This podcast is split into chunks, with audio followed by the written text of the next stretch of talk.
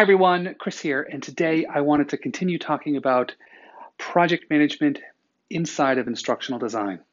So, we've talked the last couple of days about planning the project. Well, there comes a point when you actually have to execute the project, and that's what I wanted to talk about today. Now, when I'm in charge of a project, there are three basic things that I watch for.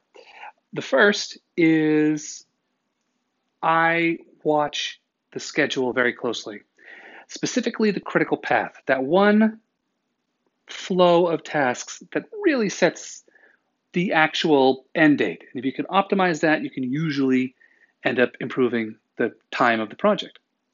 The other piece with the, with, the project schedule is now that you're executing the project, this is when the pieces start to move because people are people and new things come up.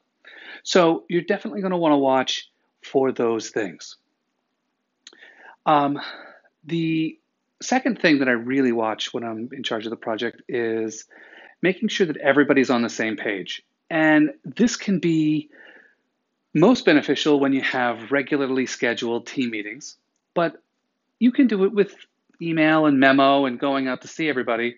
The main project, uh, the main point here with keeping everyone on the same page is hunting down surprises before they surprise anybody.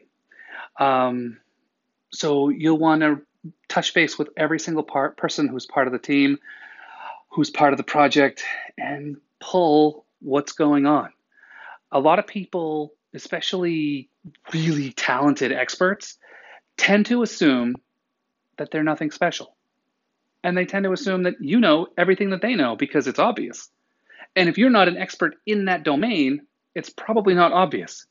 So you so really pulling that out of people when you're executing the project is big, big, big. And then the third thing is change management. I can't stress enough how critical it is to have formal change management procedures for when a project is underway. You had the project plan and the project scope signed off on by some authority, and you'll need to make sure that any changes to the project go through a similar approval peer piece. And this could be as easy as emailing your boss and saying, hey, this is the change that people want to make, and here are the consequences of that change. And you get maybe get an email back, and that's your paper trail. You just add that to the project documentation. Or maybe you're someplace more formal where you actually have to write out a formal request for having something changed and have it actually signed off on by whomever.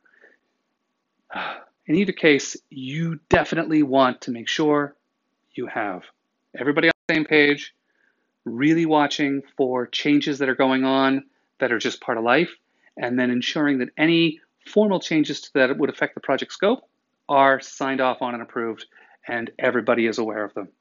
Anyway, if you do this well, you end up finishing your project. And that's what we're going to talk about tomorrow. Alrighty, I'll talk with you then.